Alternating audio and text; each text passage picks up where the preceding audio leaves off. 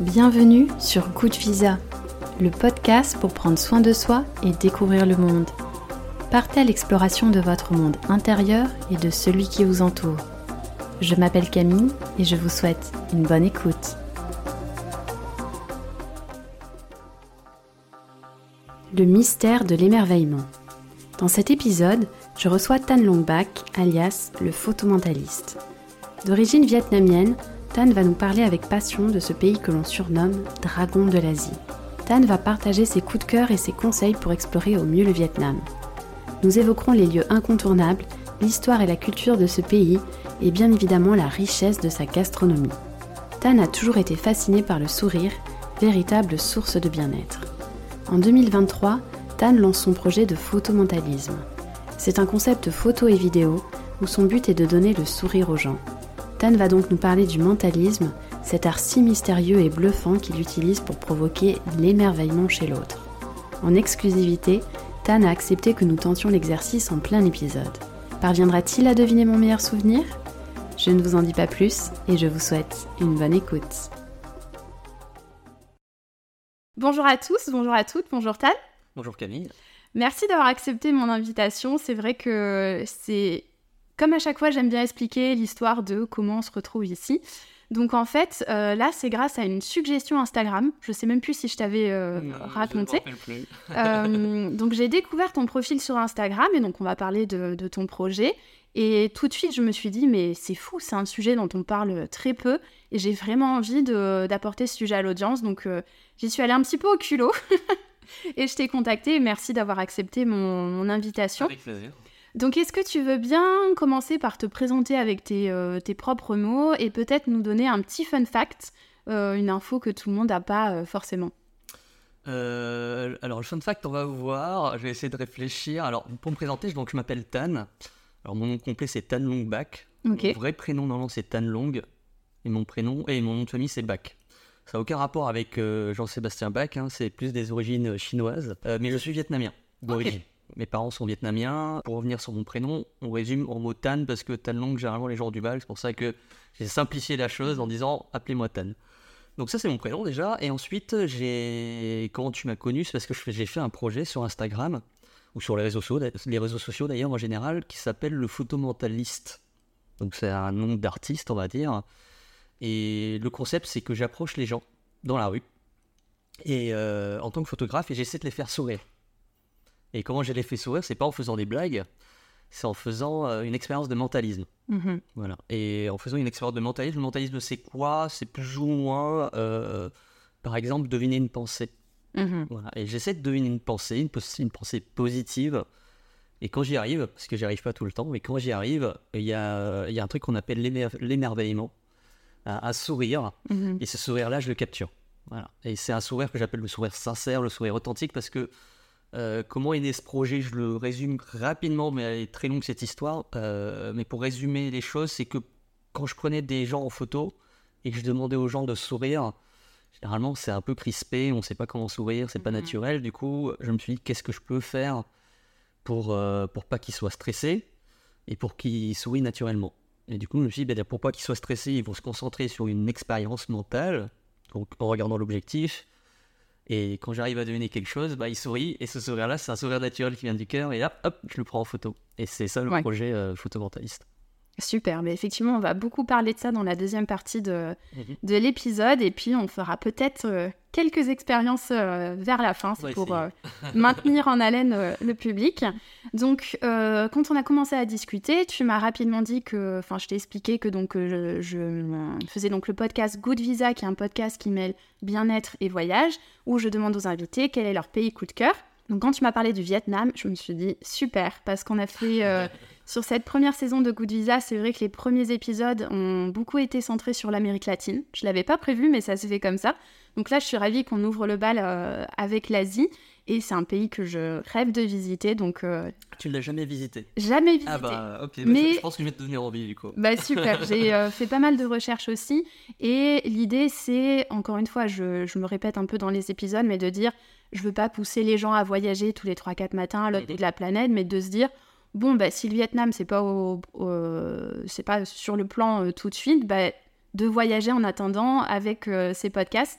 Et euh, bah, pour l'instant, j'ai pas prévu d'aller, par exemple, en Amérique latine. Mhm. Mais là, j'ai l'impression d'avoir voyagé. Je sais que pas Ouais, mal d'auditeurs euh, m'ont dit, bah, Oh, ça m'a fait voyager cet épisode et ainsi de suite. Donc le Vietnam, si on se lance dans le vif du sujet, donc ce- le Vietnam partage ses frontières avec la Chine au nord, le Laos au nord-ouest et le Cambodge au sud-ouest. Donc la capitale, bon je ne t'apprends rien, mais pour les auditeurs, et la capitale c'est Hanoï au nord, et non pas Ho Chi Minh. Je sais que j'avais tendance Oui. un petit peu à... Moi même, même. Euh, et d'ailleurs, on dit les, les Vietnamiens euh, ne disent pas Ho Chi Minh, mais euh, Saigon. Oui, l'ancien nom. L'ancien nom. Et même encore aujourd'hui, quand il Même encore aujourd'hui, et quand on parle de, de la grande de la ville, euh, la, la capitale du sud, entre guillemets, Oui, on l'appelle Saigon généralement, même les Vietnamiens entre eux. Alors quand il y a la politique, les- le gouvernement pas loin, on préfère, on préfère dire Ho Chi Minh, mais euh, c'est encore dans le cœur des gens le côté Saigon, oui, incroyable. pour le sud. Et euh, ben ça, justement, ça me fait. euh, je vais en profiter pour faire la petite partie euh, historique, parce que c'est vrai que le Vietnam a une histoire très, très riche et très dense. Bien évidemment, il faudrait un podcast entier pour, pour aller dans les détails, mais donc c'est une histoire qui est façonnée par la colonisation française au 19e siècle. Il y a donc eu la guerre d'Indochine de 1946 à 1954, où ça opposait donc les forces françaises qui cherchaient à maintenir le contrôle colonial face aux forces vietnamiennes. Ensuite, on a eu, euh, ben, malheureusement très connu, la guerre du Vietnam. Donc là, j'ai vu, il y avait des connu, oui. voilà, qu'il y avait des différences entre les dates, donc c'est plus 1955 à 1975, mais après, vu que les US, les États-Unis sont intervenus de 1965 à 1973, c'est voilà la Ouais, petite. euh, Je pourrais pas te dire les dates exactes, mais euh, ouais, non, là je. Alors, de mon. Pour, euh, en, en préavis, par rapport à tout ce que je vais dire, Oui, je suis pas quelqu'un qui est très calé sur l'histoire en général. Et pareil par rapport à l'histoire du Vietnam. C'est-à-dire que c'est un pays que je connais euh, parce que j'y suis souvent allé. Mais pas un pays que je connais sur le bout des doigts, historiquement parlant. C'est plus un pays que je connais euh, bien sûr. depuis que j'y suis allé. euh, mais c'est- je- mais l'histoire de la guerre du Vietnam, par contre, est quand même importante quelque part dans ma vie parce que ça concerne mes parents Bien sûr. qui sont allés en France euh, de par cette guerre euh, du Vietnam euh, dans les années, je crois que c'était début années 70, donc c'était un peu en plein milieu. Mhm. Et oui, ils sont débarqués, enfin chacun de leur côté, à Bordeaux d'ailleurs, si je dis pas de bêtises. Enfin, c'était peut-être pas à Bordeaux, c'était dans une autre ville. Et puis à un moment, il y avait une- un centre à Bordeaux. Et c'est pour ça qu'il y a beaucoup euh, de Vietnamiens qui sont à Bordeaux. D'accord. Voilà. Bah tu vois, écoute, tu nous apprends euh, quand même des faits historiques. Et, euh, et après, bien évidemment, après cette guerre du Vietnam, il y a eu beaucoup de luttes pour l'indépendance et le pays s'est réuni en 1975 sous, le, sous un gouvernement communiste. Et donc ça, tu le sais peut-être, mais j'aime beaucoup les petits fun facts dans mes épisodes. En vietnamien, Vietnam, ça s'écrit donc en deux mots, Oui. Viet et Nam. Et ça, j'ai découvert que donc le mot Viet est un nom propre qui désigne le groupe ethnique des, ethnique, pardon, des Viettes, Mhm. qui vivaient autrefois dans la région euh, s'étendant du sud euh, jusqu'à la partie nord du Vietnam. Euh, Enfin, la partie sud, pardon, du Yangtze Kiang, donc un fleuve Mhm. en Chine, et la partie nord du Vietnam. Et le mot Nam, qui signifie sud. Sud, ouais. Voilà, donc c'était pour la petite anecdote. Donc littéralement, ça serait le pays des Viettes du sud. C'est ça. Et quant au drapeau, est-ce que tu connais la signification du drapeau? Euh, bah, quand je te dis que j'ai aucune connaissance historique, je crois que je, je- je l'ai appris, mais je ne me rappelle plus de la signification. Bah, écoute, Avec, on, euh, oui. on va faire le petit rappel. Euh, c'est vrai que je le dis pas forcément dans tous les épisodes, mais là, je trouvais ça assez intér- intéressant. Donc, il y a le rouge qui est euh, bah, la fi- fidélité du Vietnam au communisme. Et l'étoile, en fait, c'est l'évocation du peuple vietnamien, où chaque branche de l'étoile, ça va être les paysans, les ouvriers, les commerçants, les intellectuels et les militaires. D'accord, mais du coup, je vais me rendre compte, mais il y a six branches à cette étoile, du coup Bah attends, du coup, paysans, ouvriers, commerçants, intellectuels, militaires. Ah Cinq. non, cinq, autant, Ouais, autant. cinq. Ouais, donc c'est une étoile, d'accord. ok. Ouais. Bah, bah, tu m'auras appris quelque chose. Bah super. Je pense que tu vas beaucoup m'apprendre dans ce podcast. Bah super. Euh, donc ensuite, il y a la... euh, en- comment dire pour terminer ce petit overview du Vietnam Mhm. avant de rentrer dans, dans certains détails, euh, par rapport à la langue vietnamienne, donc est-ce que toi tu parles vietnamien? Je parle vietnamien. couramment? Euh, couramment, oui. Parce qu'en fait, avec, euh, pour résumer les choses, à la maison, avec mes parents, on ne parle que vietnamien. Waouh Après, il y a plusieurs types de vietnamiens. D'accord. Je sais pas si tu as vu ça, mais bon, il y a, il y a plusieurs. il y a beaucoup d'ethnies déjà au Vietnam, et il y a beaucoup d'accents aussi. Mhm. Et en fait, il y, a le Viet- il y a le Vietnam, euh, on va dire, euh, officiel, qui est plus le Vietnam du Nord, donc c'est un accent euh, officiel, un peu comme l'accent parisien, je dirais. Mhm. Et puis euh, moi, euh, l'accent du Sud, euh, on pourrait dire que c'est un accent euh, marseillais. Et ensuite, dans, dans le centre, il y a encore un autre accent. D'accord. Et je parle d'accent, je parle aussi des mots. On utilise des mots qui sont un peu différents.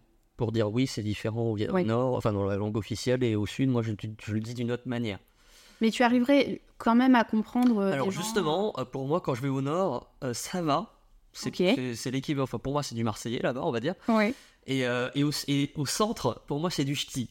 Ah d'accord. C'est-à-dire que c'est très difficile pour Ouais. moi au centre de, de, de comprendre. Eux, ils me comprennent.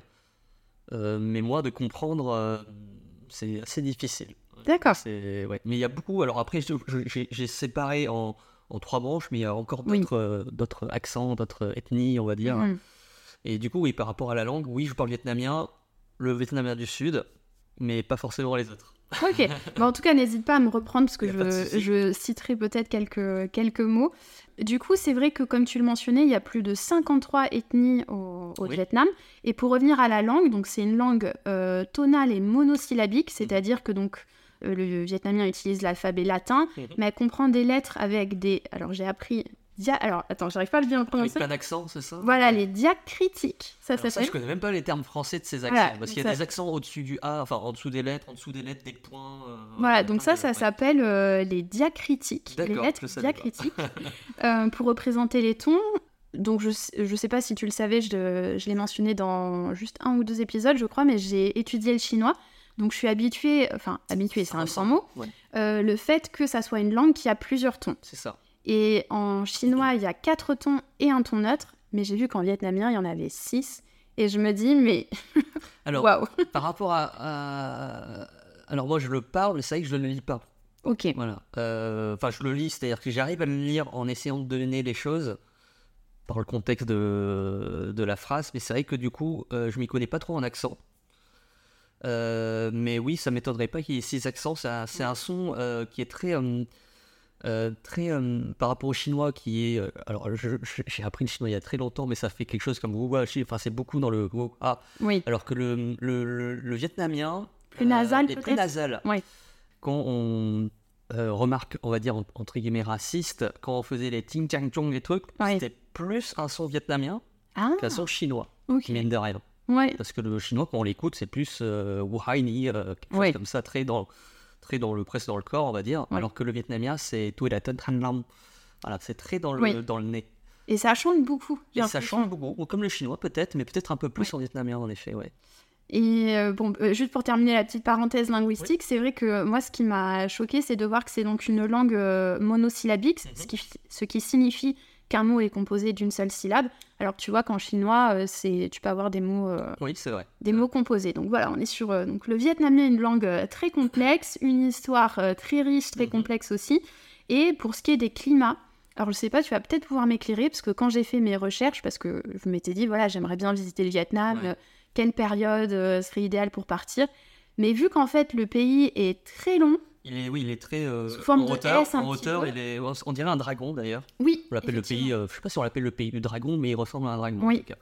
Et euh, oui, c'est très, euh, très haut en fait, très étendu. très étendu. Je sais pas si, mine de rien, en, en- peut-être un tout petit peu plus grand que la France en hauteur, peut-être. Je je dis pas de bêtises, c'est pas si grand que ça le Vietnam, mais c'est très long.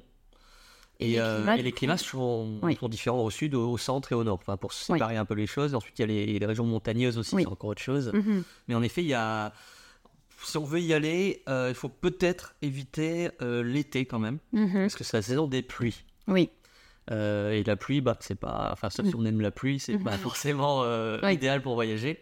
Même s'ils sont habitués hein, là-bas, euh, ils ont toujours des. enfin, ils se baladent toujours sur la pluie avec euh, une sorte euh, d'imperméable en plastique.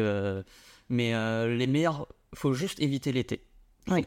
Euh, L'été, la saison des pluies. Et après, en hiver, ça peut être sympa. Euh, en hiver, il fait un peu froid, comme en France. Euh, moi, j'aime bien y aller en octobre. D'accord. C'est c'est un peu la fin de l'été. Enfin, c'est après la saison des pluies.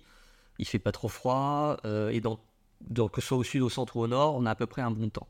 D'accord. Voilà, il pleut pas trop. euh, il fait pas trop chaud. Oui. Euh, donc euh, ouais, en octobre, après non, il n'y a pas de, de mois euh, parfait. Hein. Mhm. Moi, par habitude, j'y suis allé en octobre. Mais je pense qu'en mars, ça devrait aller aussi. Euh, ouais. faut juste faire attention à la saison des pluies. Voilà, c'est un pays qui est très diversifié par euh, ses différentes régions, ses différents climats. Et justement, si on se penche un peu plus sur les régions, donc j'ai quelques infos sur. J'aimerais bien qu'on parte un peu sur le nord, le centre et le sud. Mhm. Donc après, n'hésite pas à, à m'interrompre euh, et je vais te demander si tu as des petites anecdotes. Tu nous expliqueras où est-ce que Mhm. tu as été.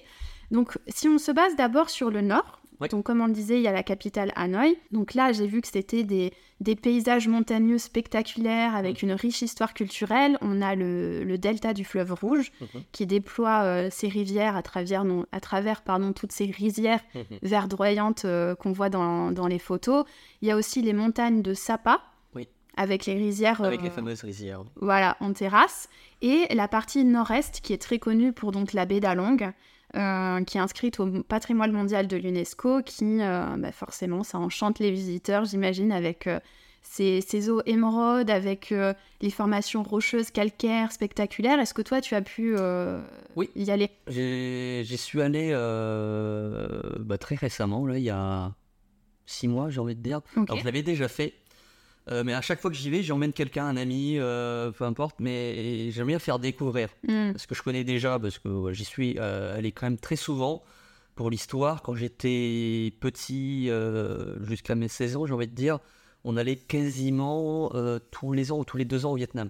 Ah oui Voilà, parce que j'ai de la famille au Vietnam. Et pendant les grandes vacances scolaires, on- on- au lieu de rester en France, on allait Mm. au Vietnam. Euh, du coup, je connais bien le Vietnam, euh, en tout cas du sud, parce Mhm. que ma famille et tout. Euh, alors oui, mes parents sont du sud. Je l'ai peut-être pas précisé, ils sont de, de la ville de Ho Chi Minh, de Saigon. Et du coup, je connais très bien Mhm. ces, ces environs-là. Après, on aimait, bien, on aimait bien aller dans le centre, parce que c'est joli, il y a des plages, il y a de Mhm. belles villes, Da Nang, qui s'appelle Da Nang. Et au nord, on y allait un peu moins. Mais par contre, quand j'ai eu euh, mon indépendance, on va dire, et quand j'y suis allé, euh, je dois avoir 26 ans, euh, je crois que j'y suis allé trois fois depuis que je suis entre, entre guillemets majeur. Mhm. Euh, donc là, j'ai 35 ans, et j'y suis allé à chaque fois avec des amis différents. Et j'ai fait la baie d'Along. Mhm. Et la baie d'Along, c'est en effet magnifique. C'est à faire. Alors, euh, petit bémol maintenant, de nos jours, parce que je suis allé récemment, j'ai évité la baie. Parce que c'est malheureusement euh, trop touristique. Hmm. Il y a des bateaux tout le temps, il y a même des déchets un peu partout, même euh, de ce Ah que ouais. j'ai entendu. Donc, euh, moi, ce que je conseille, si vous voulez être tranquille, de par les touristes et puis, et puis toute cette euh, pollution, on va dire, qu'il y a là-bas, il y a une autre baie pas loin. Alors, je me rappelle plus le nom de la baie, mais c'est c'est un peu plus loin que la baie d'Along. Il y a moins de monde. Les, les, les roches sont un peu moins grandes, mais c'est aussi, c'est aussi beau. Hmm. Et surtout, on est un peu beaucoup, beaucoup. enfin, on est seul, on va dire. Oui, plus Alors, tranquille, on est quoi. plus tranquille. Mais ça, ils le vendent pas forcément parce que les gens ont euh, Oui. la baie d'Along, baie d'Along, mais il n'y a pas que cette baie-là. Mm. Pour ceux qui y vont, je vous conseille, si vous voulez être tranquille en tout cas, euh, de ne Mhm. pas faire la queue euh, à chaque fois et de ne pas avoir 36 000 bateaux.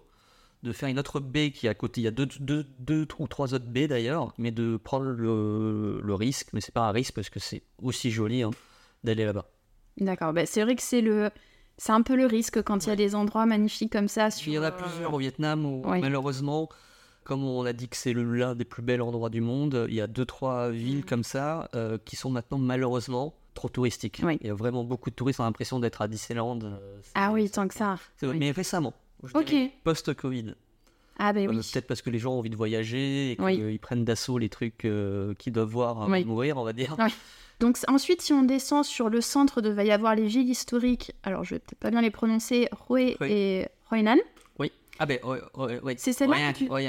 Oh, Enfin, en vietnamien, on dit Hoi An. Donc ça, ça va être les vieux quartiers, l'architecture préservée, la citadelle impériale. Mhm. Donc là, on, on change un petit peu de, de registre. C'est ça. Et le, pardon, la région du centre, j'ai vu qu'elle était caractérisée par la chaîne anamitique. Donc ça, je sais pas si tu connaissais ce mot.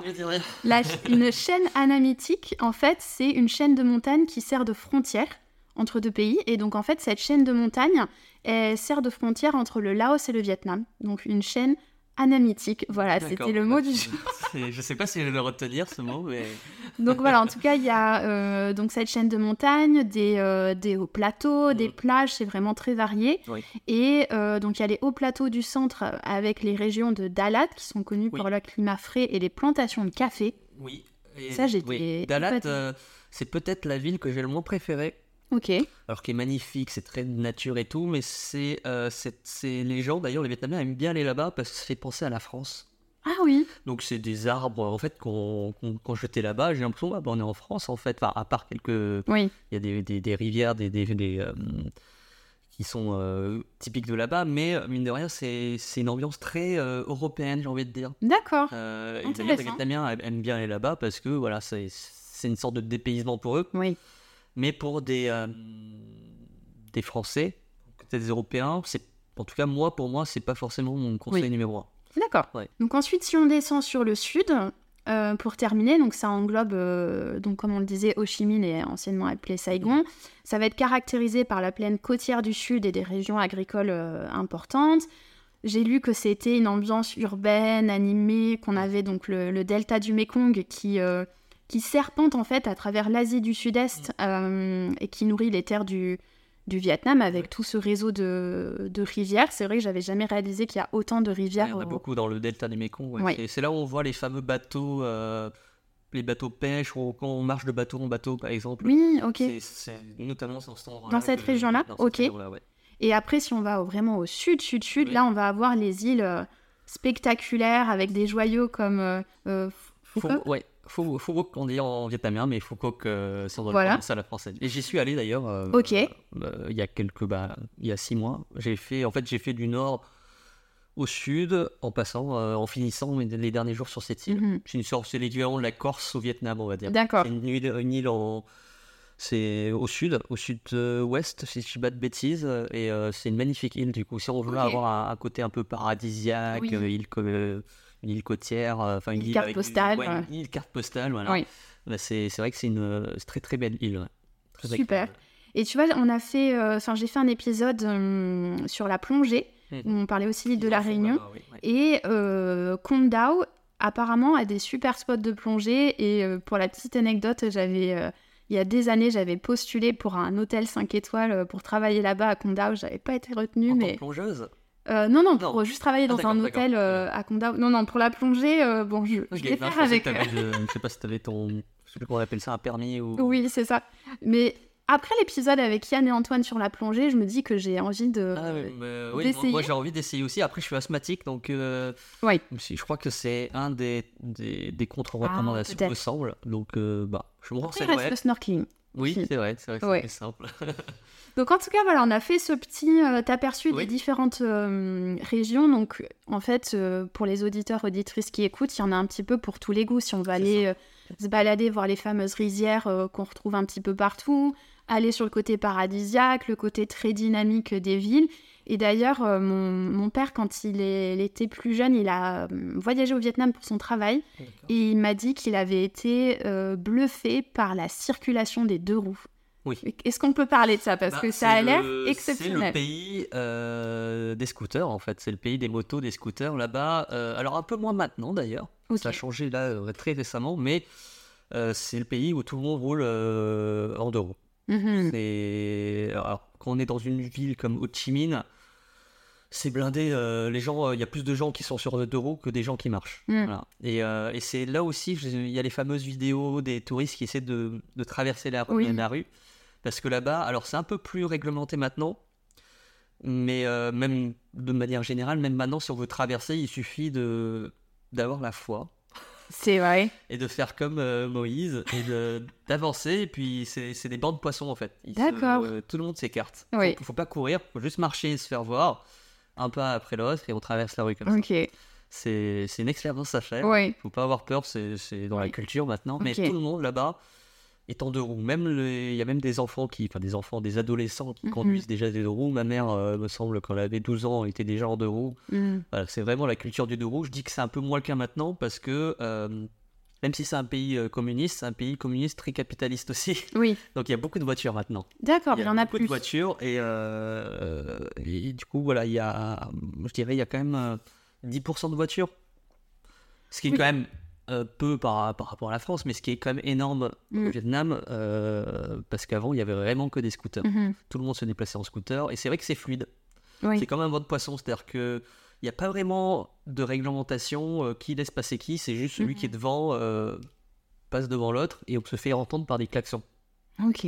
Donc c'est toujours du klaxon, du klaxon, Ouais. euh, comme des chauves-souris en fait. Ouais. Alors, faire en mode chauve-souris, tout le monde Bon de poisson et euh, Ouais, chauve-souris. En tant que, si on veut traverser la rue, mais en tant que, Mhm. que, que motard, euh, pareil quoi. C'est, on se fait entendre en- avec les klaxons. Donc, euh, si on veut quelque chose, si on veut voyager dans le calme, Mm. il faut quand même éviter les grandes villes Oui, parce que c'est, assez bruyant. Oui, c'est assez hardcore. bruyant.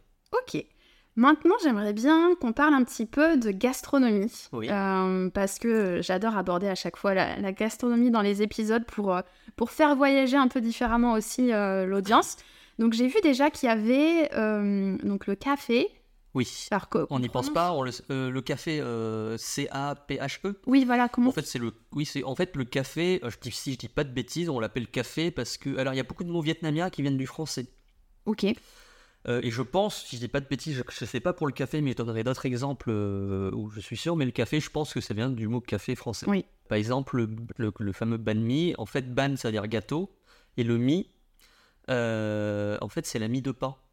Ah, c'est le, ok. le mie de pain français. Et du coup, c'est le gâteau de la mie. Et c'est pour ça que le, le, Mm. le banh mi, c'est un sandwich avec une baguette, puis la colonie française. Donc, ça Oui. vient de là, en fait, de cette, de, Mhm. c'est un pain qui vient de France. Et du coup, c'est pour ça qu'on appelle ça le banh mi, le gâteau pain.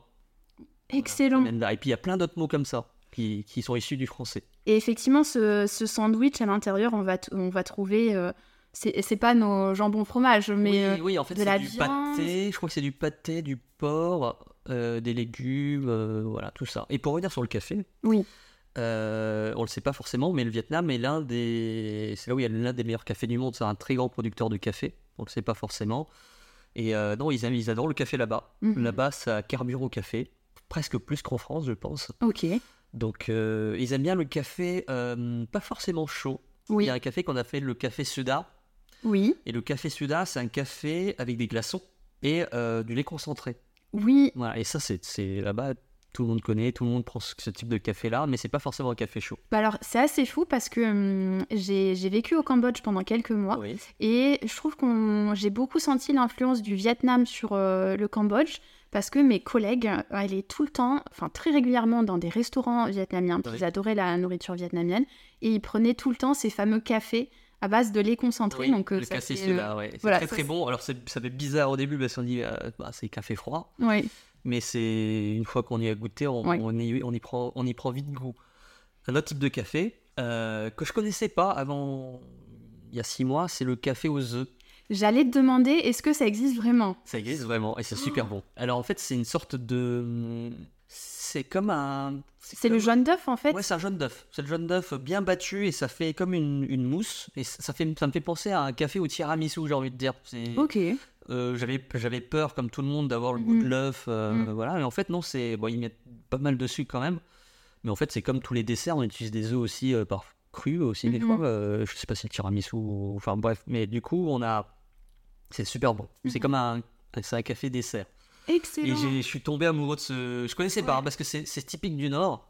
Ah oui, donc forcément. Et on n'en trouve pas dans le sud, à part si on fouille vraiment. Et Mm. par contre, au nord, dès que je suis arrivé à Hanoï, je me dis, j'ai- j'ai- en- Mm. tous les jours, c'était un café aux œufs. Ah Parce bah je serais vraiment le- curieuse de- C'est super bon. Alors, euh, le- en France, il y en a un à Paris. Un seul que je connais. Pour ceux qui sont euh, à Paris, euh, il y a un endroit où vous tapez café aux œufs euh, sur Google Maps et vous allez trouver euh, un café aux œufs dans ce restaurant-là qui est très bon Super. et qui est très ressemblant à ce qu'il y a là-bas au Vietnam. Bah, très bien, parce que c'est vrai que euh, j'avais tendance à partager pas mal d'adresses euh, bah, bordelaises, forcément. Et je sais qu'il y a beaucoup de Parisiens et Parisiennes qui écoutent le podcast. Donc euh, voilà, comme ça, il y aura pour une fois une, une adresse. Et c'est vrai que dans la gastronomie vietnamienne, Il y a beaucoup d'herbes fraîches, euh, il y en a partout. Si ça ça, soit.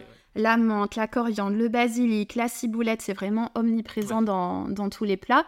Et forcément, si on parle gastronomie et Vietnam, on ne peut pas oublier le pho, Oui. le fameux pho. Est-ce que tu peux nous l'expliquer euh, Vietnam, on dit pho. Et le pho, donc c'est une soupe au vermicelle de riz avec, euh, enfin la, la- la- la recette traditionnelle, c'est donc c'est une soupe. euh, Je sais, je sais pas si c'est mijoté au porc ou au poulet. Je crois que c'est au poulet, si je dis pas de bêtises. En tout Alors cas, ça, peut- ça ouais, peut varier. ouais, ça peut dans, varier. Dans mes recherches, ce Mais généralement, c'est au bœuf.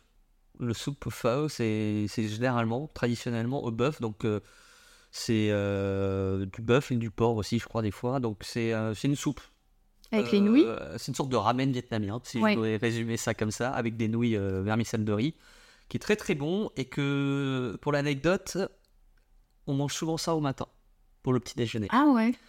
Euh, parce qu'il faut savoir qu'au Vietnam, euh, le petit déjeuner, c'est pas le petit déjeuner à la française sucré, Mhm. c'est un petit déjeuner, c'est un autre plat en fait dans la journée. Mhm. Et généralement, euh, ils mangent au petit matin euh, soit du riz avec des œufs, euh, je me rappelle plus du nom du plat, soit du pho qui est très très connu le matin. Et moi, c'est vrai que quand j'arrive euh, au Vietnam, général- généralement j'arrive le- au petit matin, le premier truc que je fais c'est Ah, ce pho. Et, et ça, c'est super bon. Se remettre. euh, Quand on n'a pas l'habitude, ça fait bizarre. Oui. Mais moi, j'ai l'habitude maintenant et c'est un truc à faire quand même une bonne expérience. Oui, puis quand on voyage, d'essayer de se dire. oui, de, de, de, de- s'habituer, s'acclimater. exactement. Ensuite, il y a forcément aussi les, euh, les rouleaux de printemps. Mhm. Parce que j'aime bien préciser quand même ces différents plats, parce que des fois, dans... sans tomber dans les généralités, on va se Ouais. dire, bon, c'est la cuisine asiatique, et peut-être pas forcément confond, savoir... oui, euh, De quel pays c'est, ouais. Parce que les exactement. nems, euh, on parle des. Enfin, il y a, il y a les rouleaux de printemps et il y a les nems. Oui. Rouleau de printemps, donc c'est la feuille, euh, la petite crêpe qu'on roule avec des crevettes, des légumes. Beaucoup d'herbes fraîches. beaucoup aussi. fraîche, alors toujours de l'herbe fraîche. hein. Si vous aimez l'herbe fraîche, c'est- le pays parce que c'est. Y a, Beaucoup de menthe. beaucoup de menthe, beaucoup de coriandre. Alors, euh, si vous n'aimez pas la coriandre, euh, Bonne chance. bonne chance. Alors, d'ailleurs, euh, anecdote, c'est euh, des gens qui n'aiment pas, c'est souvent génétique. Ah les oui, oui. Européens, ils ont, euh, je sais pas si c'est un manque de, de- du gène ou s'ils ont un gène ou s'ils ne l'ont pas, mais qui font que Oui. euh, ils, ils rejettent euh, cette plante-là. Donc, euh, c'est pas votre faute si vous n'aimez pas la coriandre. Et, euh, et du coup, les nems, oui, les nems, on pense souvent que c'est chinois, mais c'est vietnamien. Ok. Et le nem, donc c'est le, vous connaissez, hein, Mhm. c'est euh, comme un rôle printemps, mais frit, pour résumer les choses. Oui, exactement. Et ensuite, il y a aussi cette fameuse crêpe ou euh, sorte d'omelette. Oui. C'est pas ban sao, je me rappelle plus. Oui, c'est ça, ban sao. Ouais, c'est ban sao. qui est très, très bon Exactement. aussi, ouais. Donc là, ça va être euh, donc à base de farine de riz, parfumé au cumin, euh, avec des pousses de soja. Ça aussi, les pousses de soja, il y en a, il y en a partout. Euh, et ça, ça va être servi chaud et croustillant. Enfin, encore une fois, tu vois, j'en ai beaucoup mangé au Cambodge parce que euh, là-bas, la cuisine. euh, Bon, après, c'est oui, c'est vrai que ça s'en ressemble beaucoup. Alors, je pourrais pas dire historiquement pourquoi, mais c'est vrai que quand moi je vais dans un restaurant, alors je parle de Paris, quand je vais dans un Mhm. restaurant cambodgien, je retrouve principalement des plats que je retrouve au Viet- au Vietnam. Je sais Mhm. pas s'il y a un lien. euh, c'est vrai qu'ils sont à côté, euh, les deux, les deux Oui. pays, donc peut-être que bon, ça, ça s'est sûr. mélangé, mixé. Mais c'est vrai que. Mais pour revenir au bansao, c'est super bon aussi. Bah, tout- je pense que tous les plats dont tu vas me parler Forcément. sont super Et bons. le, le dernier, peut-être qu'on pourrait préciser, mon, mon préféré perso, c'est le bunbo, qu'on va Oui. tendance à avoir appelé le boboon Oui. en, en France. Alors oui, justement, par rapport à, au boboon, j'aime bien dire, alors le, donc ils, me disent boboon, et boboon, ça veut dire quoi? Ça veut dire beau, euh, ça veut dire bœuf, et boon, ça veut dire vermicelle. Et en fait, quand on parle d'un boboon, c'est forcément au bœuf. Oui, Mais en France, en France, on dit boboon au poulet, boboon, en fait, euh, ça n'a pas de sens, un boboon au poulet, ce serait un, un, un- un vermicelle, du bœuf et du poulet oui. Pour faire pour dire euh, un boboon au poulet dans, comme il faut, il faudrait dire un gaboon. Ga, ça veut D'accord. dire poulet, et euh, c'est le vermicelle. C'est très drôle que tu remontes ça parce qu'il y a, hum, il y a un, très bon, un très bon restaurant vietnamien à, à Bordeaux et j'ai eu un, Je un- crois que tu me donnes l'adresse alors. ouais, un, un quiproquo en fait avec euh, la vendeuse parce que justement je, Ah. je ne savais pas encore pour boboon que, Oui. que beau c'était bœuf. Et du coup, pendant un moment, je lui disais, ben, boboon aux crevettes. Et elle me répondait, mais boboon au bœuf Je disais, non, crevettes, boboon. oui, c'est vrai, oui, oui, ouais, ça peut.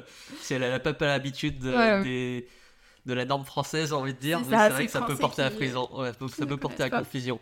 Et paradoxalement, les bobos au Vietnam, il y a six mois, j'en ai quasiment pas trouvé.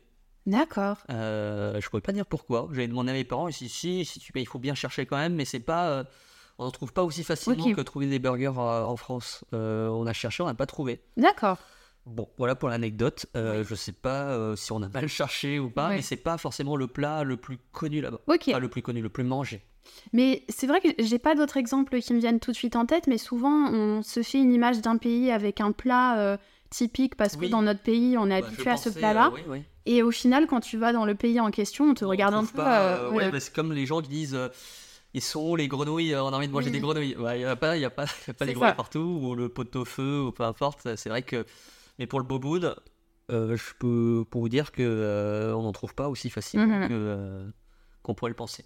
Mais en tout cas, donc c'est une sorte de salade euh, avec vermicelle de riz, donc la viande, euh, comme on l'a mentionné, Beaucoup plein de légumes, Ouais. voilà, de l'amande, de la coriandre. C'est souvent servi aussi avec la fameuse sauce de poisson fermenté Oui. gnocchi mam. Généralement, c'est et c'est presque l'élément euh, principal du plat. Oui. Euh, alors mes parents d'ailleurs étaient restaurateurs, donc ils étaient à fond sur la gastronomie. euh, ils aimaient bien mélanger gastronomie française et vietnamienne, mais bon, ils avaient cet amour de la cuisine Mhm. Et ils me disaient que que ce soit pour les nems ou pour tous les plats euh, comme le boboon, le, ce qui fait le, le plat, c'est la sauce en fait. Mhm. Et c'est- cette sauce Nyok Mam dont on parle, c'est une sauce de poisson fermentée. Oui. Avec d'autres trucs dedans, du sucre. Qui est excellent. Dit Ouais. comme ça, ça peut paraître bizarre, mais elle est. Mais il faut savoir la faire. Oui. C'est ça que je veux dire.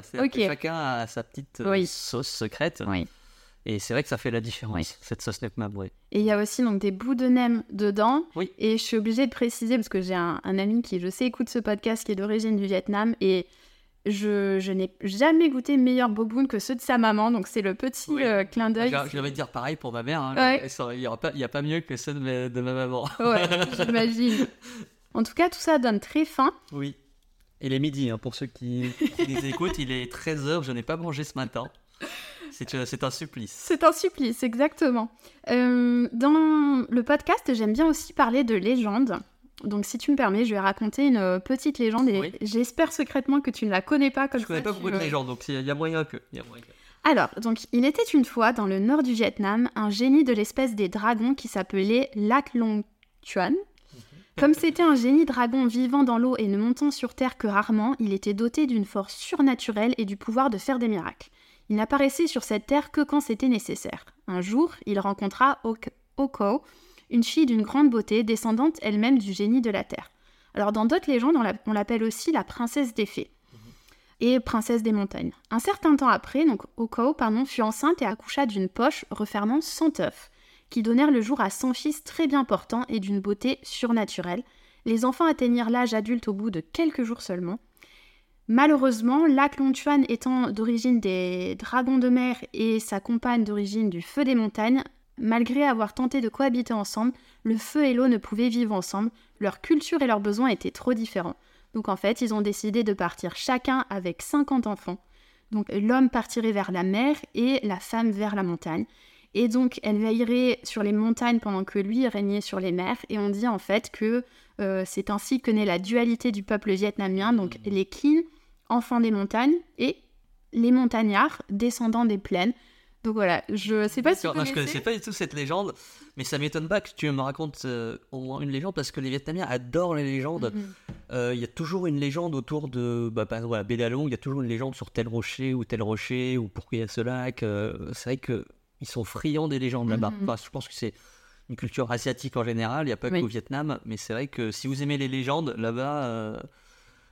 Euh, vous avez à voir que ça. En, euh, Il y a toujours des histoires à raconter, euh, toujours une légende pour chaque euh, temple, rocher, Oui. endroit. Super. Et ça me fait même le lien avec. là, je voulais terminer parce que après, on va passer sur, sur tout l'aspect mentalisme. Par rapport à quelques aspects culturels, il y a cette notion aussi de d'honneur envers les ancêtres. Je rejoins un petit peu ce, ce que tu disais, où j'ai vu que, et même je, par rapport aux, aux amis vietnamiens que j'ai, je ressens ce respect envers les ancêtres. Oui. Il y a même ce, ce proverbe qui dit quand tu bois de l'eau, pense à sa source. Mm. Pour vraiment euh, dire que bah, le savoir des ancêtres qui se Ouais. partagent de génération en génération mérite une place particulière dans le monde moderne. Ouais. Euh, au Vietnam, on a, hum, en, en- culturellement parlant, on a beaucoup de respect. Euh, on parle d'ancêtres, mais même euh, on parle d'aînés. Tous ceux qui sont plus vieux que nous, les parents, les grands-parents, il y a un grand respect Mhm. que, qui, qui, qu'il y a euh, pour euh, notre aîné. Et les ancêtres, c'est le summum de tout ça. Et c'est vrai que on pense toujours aux ancêtres. Moi, j'ai la photo de mes grands-parents et arrière-grands-parents en- sur un hôtel Mhm. chez mes parents. Donc c'est un truc qui est, ils sont toujours là avec nous. Les Mhm. ancêtres, c'est une famille toujours présente, même s'ils sont dans l'au-delà. Donc euh, et, et ça, c'est très important dans toutes les familles vietnamiennes. Ouais, c'est vrai. J'aime beaucoup. Et hum, par rapport aux familles, il y a aussi tout le côté euh, des fêtes qui sont très importantes, avec notamment la fête de tête. Donc Oui. le... Le, le- c'est le nouvel an euh, Voilà. euh, vietnamien, qui n'est pas le 1er janvier. Et d'ailleurs, si mes souvenirs sont bons, attention ma prononciation. Chukmun Namoy. Chupang Nam Moi, ouais, c'est ça. Allez. Chupang Nam Moi. Et, euh, et non, c'est, c'est, euh, bah, je crois que si je dis pas de bêtises, ça a quasiment, euh, bah, c'est par rapport au cycle de la lune. Oui. Donc euh, c'est en février généralement. Oui, fin Euh, janvier. fin début- janvier, ouais. début février. Et, euh, et c'est. Alors, j'ai jamais fait parce que les. Ça sert à rien de. Enfin, les billets d'avion sont Oui. trop chers et tout. Et puis, moi, en février, j'ai pas. Enfin, quand je pars en vacances, généralement, euh, j'évite euh, le tête parce que c'est un peu le bordel. Tout Mhm. le monde. On peut rien visiter. euh, enfin, Oui. c'est, pas, c'est pas la meilleure période. Sauf si vous y êtes déjà. Mhm. Je pense que c'est une bonne expérience à vivre. Mais euh, oui, ils adorent les fêtes. Enfin, c'est toujours, et c'est toujours en rapport avec les. Quand on, est, euh, qu'on fait le tête, euh, généralement, on se réunit en famille. C'est presque comme un Noël. Parce Ok. que euh, en France, le, le Nouvel An, c'est, c'est plus euh, amical, les Oui. amis et tout.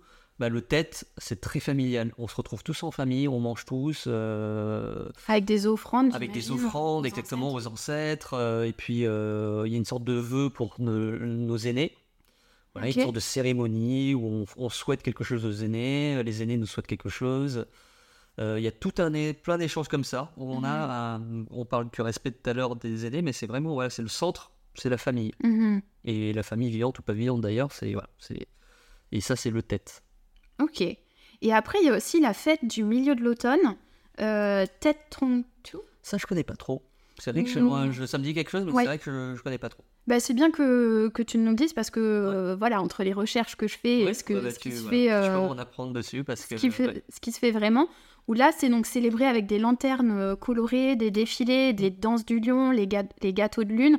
Et j'ai vu qu'il y avait aussi, alors peut-être pas par rapport à ce festival en particulier, mais le théâtre des marionnettes sur l'eau. oui Euh, j'ai eu des super belles photos où en fait donc c'est une forme d'art traditionnel unique au Vietnam avec euh, ces marionnettes sur l'eau pour raconter les histoires comme tu, dis- là-bas, ouais, ouais. comme tu disais aussi les légendes Les légendes, ouais. C'est des marionnettes, oui. Je vois, je vois très bien l'image. C'est, ouais, c'est, ils aiment bien jouer avec des marionnettes et l'eau en même temps. Mhm. Et c'est c'est surtout à Hanoï, on va beaucoup. Il y a une sorte de théâtre euh, où jouent un peu euh, avec les aimants Mhm. de l'eau. Donc c'est vrai que si vous aimez bien les légendes, encore une fois, Mhm. euh, et les belles scènes, parce que c'est magnifique. C'est, avec des lanternes et tout la nuit. C'est, magnifique. Enfin, le, le théâtre vietnamien est magnifique. Ça, c'est, à faire. Ça, c'est à faire. Super. Bon, alors avec tout ce qu'on a dit, je je sais pas si les auditeurs Ouais. auditrices sont comme moi, mais c'était déjà un pays sur ma liste. Et là, c'est vrai Ah, que j'ai. c'est un pays, euh, ce que j'adore, pourquoi euh, si je dois voyager en Asie, je, je- alors j'ai déjà fait le Japon, euh, j'ai déjà fait la Thaïlande et tout, mais le Vietnam, c'est vraiment un coup de cœur. Alors je dis pas ça parce que je suis vietnamien, mais parce qu'il y a une sorte de liberté là-bas. Mhm.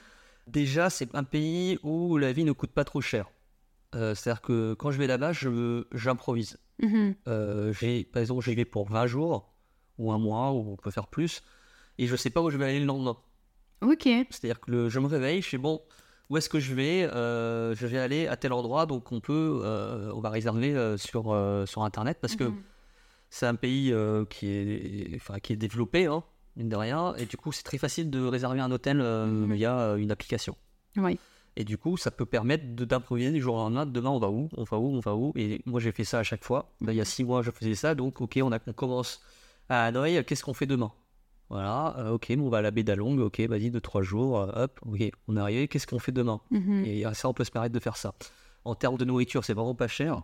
On peut s'en sortir pour euh, presque euh, un ou deux euros pour un plat. On mange bien Mhm. ou se faire plaisir. Vraiment, c'est un pays où il y a une liberté financière, je parle Oui. déjà. Ensuite, c'est un pays qui est très safe aussi. Ok, ouais, c'est bien de le mentionner. Euh, qu'on soit, il y a beaucoup, euh, je vois beaucoup de backpackeuses. Je parle de femmes parce que Mhm. c'est un pays safe. Il n'y a pas de Mhm. violence. Alors, il y a Généralement, quand quand il y a des vols, c'est plus des vols, euh, des vols malicieux, j'ai envie de dire. Mm. C'est-à-dire que c'est des pickpockets. Oui, si on bah, laisse traîner un truc, ça disparaît très vite. Mhm. Mais c'est pas forcément du d'un vol à l'arraché. Ils ont pas d'armes là-bas. Il n'y a pas de violence. Ok. Voilà. Et les gens en général au Vietnam Mhm. sont euh, toujours souriants. Mhm.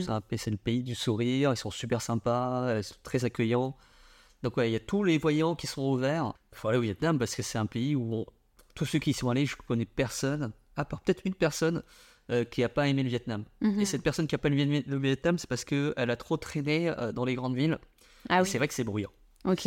Mais il n'y a pas que des grandes villes au Vietnam. Oui, bien sûr. Il y a plein d'autres villes. euh, voilà. Si vous n'aimez pas le bruit, évitez les grandes villes. Mhm. Mais pour leur... et du coup, là, vous avez de la nature, euh, des paysages. euh, vous voulez de la montagne, il suffit de prendre le bus, hop, la montagne. Mhm. Tout est comme c'est un pays très euh, mince. La montagne et la plage sont assez proches euh, l'un de l'autre. Ah oui. Donc, on peut vite Mhm. passer de l'un à l'autre très facilement.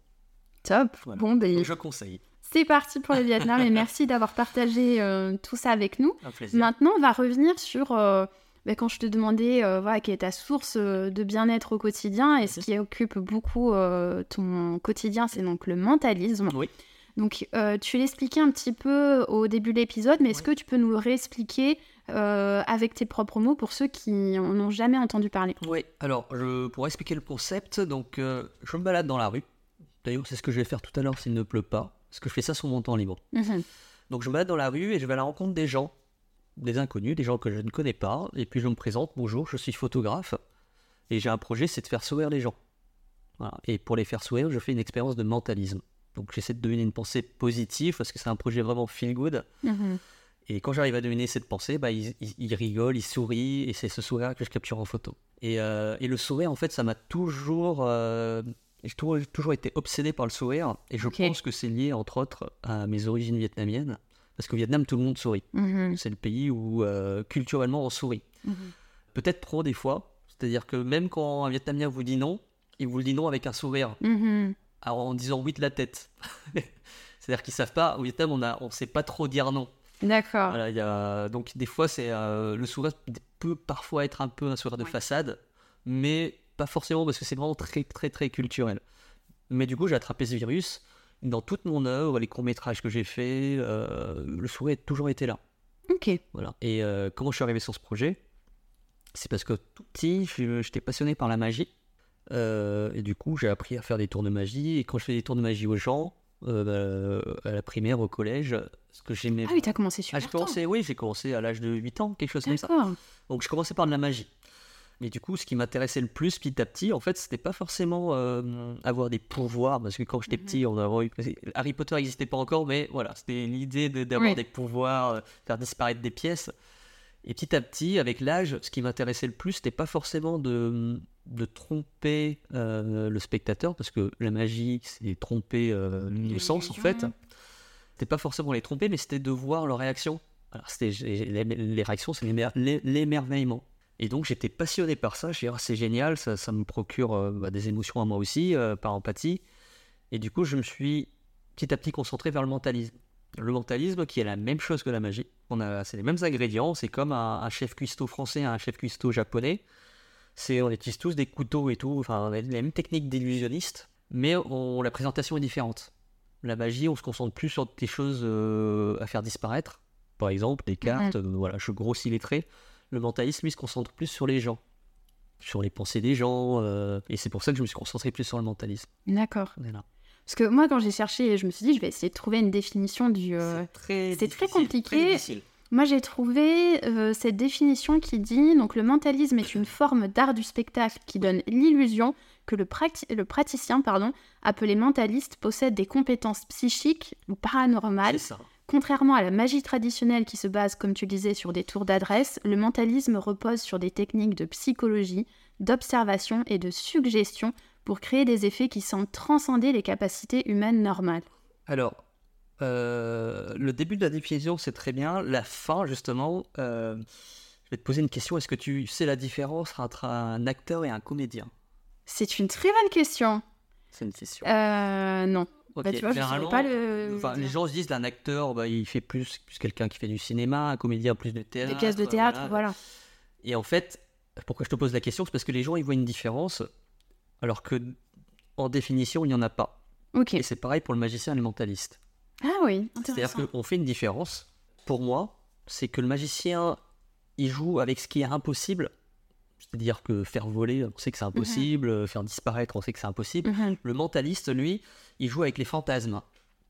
C'est-à-dire qu'il y a 200 ans, le fantasme des gens, c'était de parler aux morts. Donc le mentaliste d'il y a 200 ans, c'était quelqu'un qui parlait aux morts. Mhm. Là, je, oh, je, je- je vois un esprit, euh, Mhm. voilà.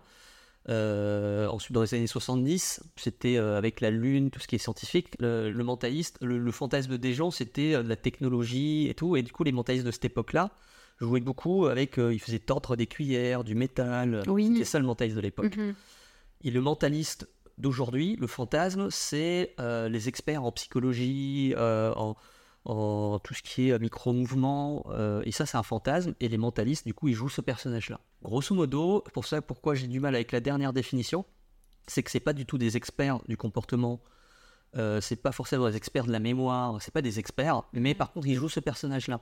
Voilà, c'est un personnage, mais c'est pas une Mhm. personne. Après voilà, comme on joue avec les fantasmes, on, conf- on- on confond souvent la personne et le personnage des fois. Mhm. Contrairement au magicien, on sait que c'est faux. Le mentaliste, il joue sur une, une fine euh, ligne. Oui. Et on se, de- on- on se demande s'il a vraiment euh, une super mémoire, s'il a Mhm. vraiment euh, une capacité à avoir les micro-mouvements. Mhm. Dans les faits, ça reste une illusion. Voilà. Et c'est intéressant que tu parles un petit peu de la partie historique du mentalisme parce que je réalisais pas que c'est en fait une, une, enfin je sais pas si on peut appeler ça une pratique, mais qui remonte, un euh, art, ouais. voilà, un arc euh, qui remonte euh, même jusqu'au Moyen Âge Ouais. où il y avait les, les performances des voyants, les diseurs de, de bonne aventure, qui prétendaient avoir des pouvoirs surnaturels. Et puis après. Ça s'est bien, dé- enfin corrige-moi si je me trompe, mais ça s'est développé ensuite au, au 19e siècle, Oui.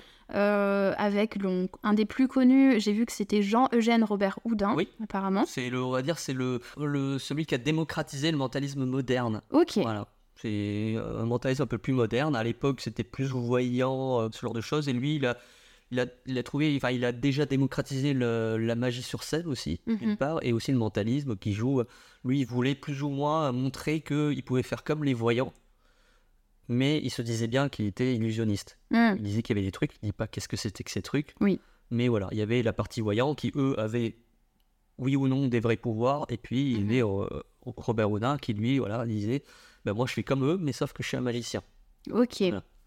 C'est incroyable ça. Bien évidemment, le but de cet épisode, c'est on va pas révéler les secrets. Malheureusement, oui, ça Exactement. fait partie de la vente de l'expérience. Voilà. Comme les magiciens. Tout à fait. Mais j'ai vu que donc il y avait quand même, euh, on peut peut-être juste aborder les, les termes, euh, ça aidera peut-être les gens à mieux cerner, où les principales caractéristiques du mentalisme, ça va se baser sur euh, la lecture froide. Je connaissais pas ce terme. Oui, ils aiment bien utiliser euh, ce qu'on appelle le cold reading en, en anglais, donc la lecture à froid. Donc c'est une technique où on, on, on essaie de dire des phrases, j'essaie j'essaie de résumer, hein, mais on dit des phrases et on essaye de, de voir comment euh, réagit la personne et on essaye voilà, de trouver un chemin. Mhm. Et la personne est convaincue que ce qu'on lui dit est vrai de, de bout en bout, alors qu'en fait Oui. on, on dit plus ou moins des, des phrases entre guillemets banales Mhm. pour petit à petit voir comment la personne euh, réagit et, et on donne l'illusion Oui. de lire dans, les- dans, dans- dans la tête des gens. Donc ça, ça s'appelle le cold reading, à pas confondre avec le hot reading. Le hot reading, c'est une technique, par exemple, euh, ce serait euh, de piquer le portefeuille de la personne, de regarder sa date de naissance et tout, et Mhm. de, et de, De faire ouais, de oui. dans le contexte. Maintenant, tu vas penser à ta date de naissance, euh, et en fait, c'est parce qu'on a piqué des informations, Oui. euh, et c'est pour ça qu'on appelle ça du hot reading. Mhm. Ok. Et c'est deux, deux techniques en effet utilisées par les mentalistes. Après, euh, j'ai vu que le terme de télépathie Oui. euh, ressortait beaucoup. Oui. Qu'est-ce que tu aurais à nous dire sur euh, le côté bah, télépathie Télépathie, donc ouais, c'était très à la mode dans les années, je dirais 80, donc parce que le- il y avait ce fantasme-là de lire dans les pensées, mais pas dans lire dans les micro-mouvements, parce que les micro-mouvements c'est vraiment très années 2000 de, de, de jour, mais le fantasme de l'époque c'était transmettre des pensées, euh, d'ailleurs même euh, que ce soit à la radio ou peu importe, mais euh, et la télépathie du coup c'est l'illusion, en tout cas chez les mentalistes, Mhm. l'illusion de transmettre une pensée juste en l'envoyant comme des ondes. Mhm. Voilà, donc c'est une illusion. Après, je dis c'est une illusion parce que c'est de mon point de vue à moi. Il y a un truc qui est très important, c'est que je suis quelqu'un de très cartésien.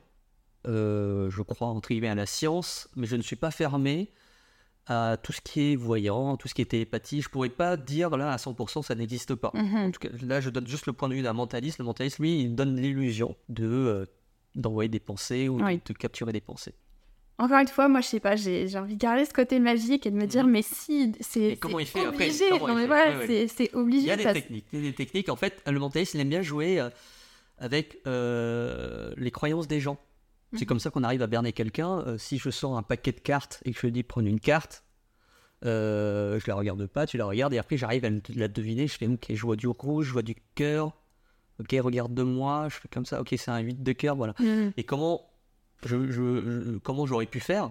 C'est parce qu'en fait, le paquet de cartes, quand je l'ai sorti, dans la croyance des gens, un paquet de cartes, c'est fait de 52 cartes différentes. Mais si ça se trouve, en fait, j'avais que des 8 de cœur dans mes mains. Mais Oui. les gens ont cru, parce qu'on Oui. croit, parce que voilà, c'est notre culture. On se dit que euh, bah, c'est un jeu de cartes Oui. de 52 cartes différentes. Bien en sûr. plus, il m'a dit que c'était. Il m'a dit, donc je l'ai cru. Et en fait, voilà. Ça, Ok. c'est- pas le secret de tous les tours de magie, hein, Bien de mentalisme, mais c'est pour résumer euh, comment on arrive à Mhm. tromper le spectateur.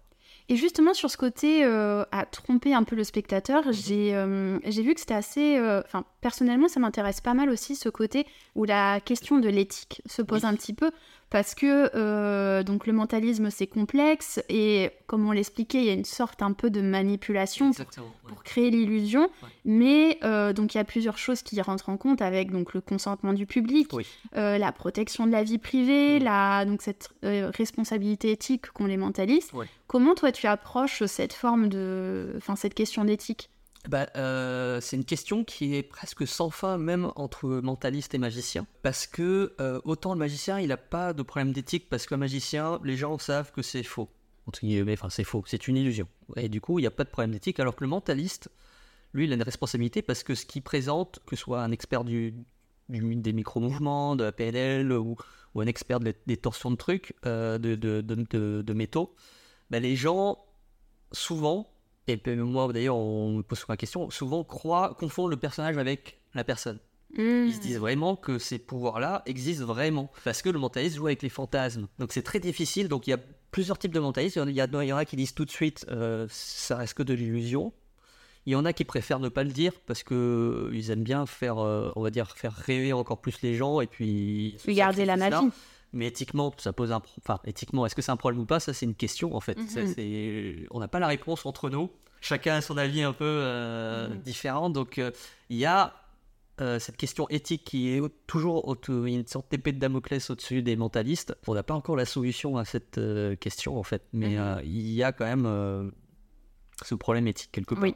Et moi, du coup, je joue souvent. euh, J'essaie de combattre un peu euh, cette éthique en, euh, en essayant, en ce moment, je parlais des, des mentalistes qui jouent beaucoup sur les, les micro-mouvements, euh, mais c'est des personnages, et moi j'essaie de m'éloigner de ça. Parce que je veux montrer aux gens, pour les gens qui nous écoutent, un mentaliste, c'est pas un expert du comportement, c'est pas un expert de la PNL ou des micro-mouvements, c'est pas un expert psychologique, c'est un personnage quand il fait ça. Et moi, du Mhm. coup, j'essaye de pas, euh, par exemple, faire réciter l'alphabet, de demander de regarder. euh, j'essaie de faire un mentaliste qui est peut-être un ancien mentalisme, peut-être celui des années 80 et tout, mais juste pour montrer aux gens que c'est une illusion. Et que le plus important, et le plus important, c'est que on arrive à vous émerveiller. C'est ça, en fait, le, le point commun entre le magicien, le mentaliste, les illusionnistes en général, c'est de divertir les gens, en fait. Mm. Voilà, c'est ce, ce qu'il faut garder en tête Oui. au final, c'est ça. Et c'est ça qui me plaisait beaucoup, parce que comme je te le disais, donc Good Visa, c'est le podcast euh, bien-être et voyage. Mhm. Et je trouve que dans ce côté bien-être, on ne parle pas assez souvent de ce côté émerveillement. Et donc, comme tu l'expliquais, donc sur ton compte, euh, donc c'est surtout sur Instagram ou C'est c'est surtout peut-être sur Instagram. Alors, je suis aussi sur TikTok, mais euh, je préfère Instagram. Ouais. Je trouve le, le, le, le- le réseau social plus sain Mhm. que TikTok, euh, si c'est pour euh, parler de l'autre- réseau social. Mais oui, Instagram, euh, j'aime beaucoup la communauté. D'ailleurs, pour ceux qui, ceux qui me suivent et qui, qui, qui nous écoutent, euh, merci euh, de tous vos commentaires et tout. Ça fait toujours chaud au cœur. Mhm. Et euh, non, voilà, c'est une très bonne communauté qu'il y a sur ce, autour de ce projet. Et ça, ça fait plaisir, ouais. Et donc, euh, tu partages euh, des images de, de tes expériences, on va dire, quand tu vas donc dans la rue, Oui. tu demandes aux gens est-ce que je peux vous prendre en photo? Exactement. Et c'est vraiment, encore une fois, je, je- je vais mettre la référence de ton compte et j'invite les gens à, aller voir ton compte. C'est tellement bluffant euh, de voir que tu arrives à. Donc, euh, des fois, tu joues avec euh, euh, penser à une personne, Ouais. penser. Souvent quelque chose de positif, en tout cas. Un meilleur souvenir, un rêve, un film préféré. Ça peut être un cadeau de Noël ou un cadeau tout court. Et euh, je l'ai pas précisé pour ceux qui connaissent pas le concept. Le concept, c'est que j'ai une caméra en point de vue euh, subjectif. C'est-à-dire que je voulais vraiment, entre guillemets, moi m'effacer, même si mhm. quelque part bah, je suis forcément dedans, mais Oui. euh, plus mettre l'attention sur la personne à qui je Mhm. fais l'expérience. Parce que le plus important pour moi, en tant qu'artiste, parce que c'est un, un art, les gens, en fait, l'émerveillement des gens. Et, euh, et mon métier, parce que je- mon métier, c'est pas mentaliste, mais je travaille dans l'audiovisuel, dans le cinéma, on va dire, pour résumer les choses. Ce qui m'intéresse dans le cinéma, c'est pas forcément de faire les films, même si j'adore faire les films, mais c'est de voir le résultat sur des gens qui, qui peuvent potentiellement être émerveillés. Voilà, c'est pendant le, que le film euh, sort au cinéma ou devant la télé, moi j'aime bien regarder euh, les réactions des gens en fait Mhm. dans un coin de la salle. C'est un peu ça qui, me, qui me procure des sentiments en fait. Une certaine fierté aussi quand ça marche. euh, voilà. Bien sûr. Et hum, c'est vrai que c'est assez impressionnant parce que tu, tu prends une photo en fait Ouais. au début quand tu approches juste les gens. Bien évidemment, on parlait d'éthique, que tu leur Mhm. demandes s'ils sont Bien OK sûr, pour, euh, pour faire cette expérience. On voit qu'ils ont peut-être pas forcément souriant, ils sont dans Ils savent leur pas si ça va marcher. Voilà. Ils ne connaissent pas. euh, Exactement, ils sont un peu dans leur bulle et puis après tu fais l'expérience de leur faire euh, de deviner euh, Ouais. quelque chose de deviner quelque chose. ouais. Et là, effectivement, ce sourire dont tu Voilà. parles à chaque fois, mais.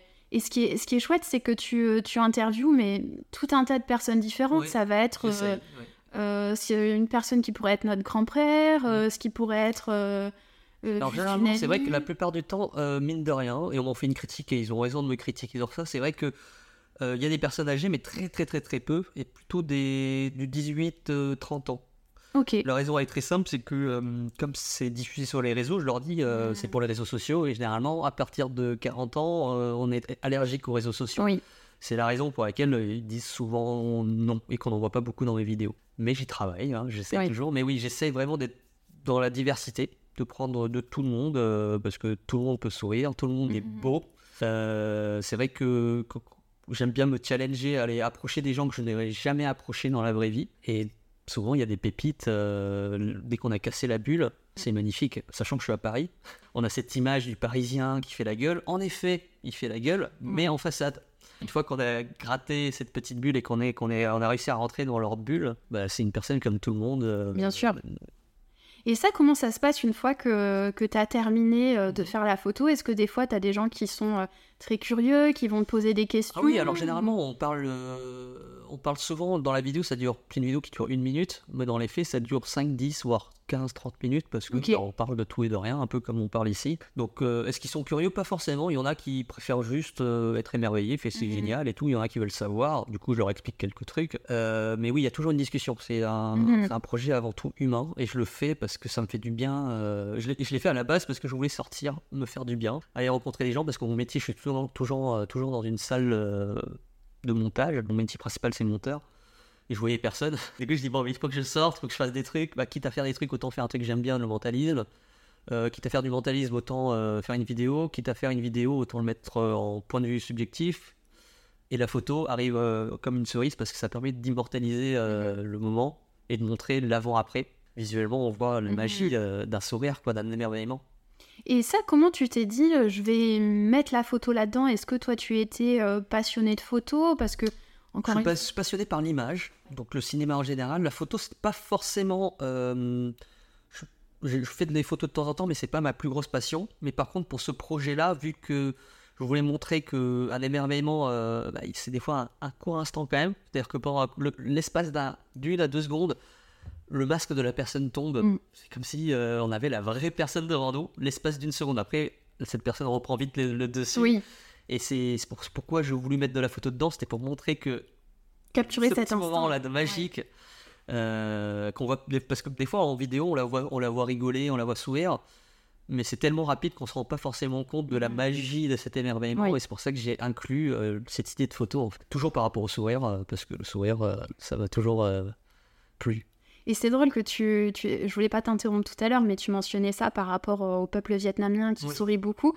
On en avait parlé aussi dans l'épisode, euh, bah, le premier épisode du podcast Mhm. euh, sur la Thaïlande. ah bah ouais Ou, bah, euh, c'est le pays du sourire Voilà, le pays du sourire. Et les Vietnamiens sont très jaloux de ça parce que le pays Oui. du sourire c'est pas le Vietnam c'est la Thaïlande mais on est à côté Mais en tout cas, voilà, c'est vrai que cette idée de, de sourire. euh, bon, je, je le redis, bah, désolé pour ceux qui ont déjà écouté l'épisode, mais c'est vrai que juste le simple fait de sourire, en fait, dans notre cerveau, ça va déjà produire plein de choses.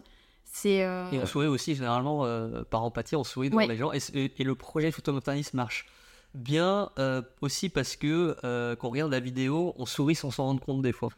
Parce que euh, on est, on est, on est des êtres empathiques et que ça marche bien parce que bah, quand on voit quelqu'un sourire, même sourire pour rien, bah, on sourit aussi. Mhm. Bien sûr, Et ça, ça fait du bien, surtout de nos jours avec les- le contexte actuel. euh, c'est un projet qui arrive un peu au bon moment. Oui. C'est un peu pour- aussi pour ça, je pense, qu'il marche bien.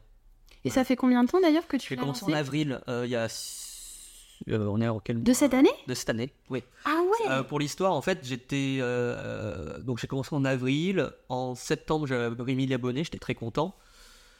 Et un mois après, j'étais à 100 000 abonnés. Oh, Voilà, ça a explosé d'un coup. Et là, je suis à peu près à 200 000. euh, mais oui, ça a explosé d'un coup. Et c'est vraiment un projet passe-temps pour moi. Hein. Euh, et ça l'est toujours d'ailleurs. euh, parce que j'adore mon métier dans le cinéma, c'est mon métier passion. Tout ce que je Mhm. fais, je le fais par passion. Et le passe-temps aussi. Et bon, là, ça a pris une ampleur. Je sais pas quoi en faire exactement maintenant. Mais j'y réfléchis, voilà. Il y a des gens, beaucoup de gens qui veulent peut-être essayer un peu de prestations parce qu'il y a beaucoup de gens qui veulent que j'essaie de, de faire vivre l'expérience euh, en entreprise ou ce Mhm. Donc je réfléchis, pourquoi pas. Mais pour l'instant, euh, ça reste une passion. Bah, ça montre encore une fois que quand on fait les choses par passion et que enfin, tu t'es pas lancé là-dedans en disant Non. je veux des likes, je Non, veux des abonnés, et au final ça a pris, euh, Ah, ça a tout pris seul, une ampleur et, et je reçois des centaines de messages. euh, euh, en fait, c'est ce qui, m'a... qui me fait chaud au cœur, c'est pas le nombre d'abonnés, c'est le... les centaines, des milliers de messages aux gens en, message privé qui me disent merci, euh, Mhm. ça fait nous fait du bien, euh, voilà. Et ça, ça fait super chaud au cœur. On Ouais. se dit, waouh, le- on arrive à donner du bonheur aux gens Mhm. par un, un- entre guillemets un simple projet. Ça prend pas trop de temps euh, parce que je fais ça par plaisir. Hein. C'est pas Oui. un truc où je, je suis pour le faire. C'est vraiment, euh, je pourrais faire ça gratuitement euh, Mhm. sans avoir de personnes, sans avoir d'abonnés, on va dire. C'est que du bonus. Et, que ce soit un bonus pour les gens en plus, bah, ça c'est génial. C'est trop bien. Ouais. Et est-ce que tu pourrais peut-être nous dire comment toi tu t'es, parce qu'il y a peut-être des gens qui vont se dire euh, Oh, ça m'intéresse beaucoup, j'aimerais bien me former, j'imagine qu'on trouve tout sur internet. Comment tu t'es Euh, formé toi? Alors moi je me suis formé, j'ai commencé en tant que magicien et la plupart, la majorité des mentalistes ont commencé par de la magie. Parce que le mentalisme, euh, alors il y a des mentalistes qui vont pas être d'accord avec moi, mais c'est une sorte, c'est plus un- une branche de la magie. C'est la grande famille c'est la magie et puis il y a une branche spéciale qui est, euh, qui est le mentalisme. Donc euh, en fait, euh, et on pourrait, c'est vraiment une question de présentation. Euh, un magicien par exemple quand il pourrait euh, entre guillemets forcer une carte par un tour de manipulation, et puis il la fait disparaître, la refait apparaître. Donc ça c'est un magicien. Un mentaliste, il pourrait utiliser les mêmes techniques, sauf qu'il dira pas qu'il a forcé une carte. Donc pour apprendre le mentalisme, euh, je vous conseille, euh, quand vous voulez commencer, d'aller dans peut-être des magasins de magie. Et généralement, dans tous les magasins de magie, il y a une section mentalisme qui ouvre des tours ou des livres. Donc vous commencez par apprendre un tour de mentalisme, histoire de savoir à quoi ça ressemble. Euh, et puis petit à petit, vous, vous lisez des livres pour être un peu plus, euh, Mhm. connaître peut-être un peu plus la psychologie, euh, parce qu'on joue beaucoup sur euh, comment arrive à penser une personne en termes de. Quand je dis psychologie, mais je fais attention avec ce mot, c'est comment tromper une personne. Et il y a plein de techniques Oui. psychologiques qui sont pas forcément celles qu'on pense.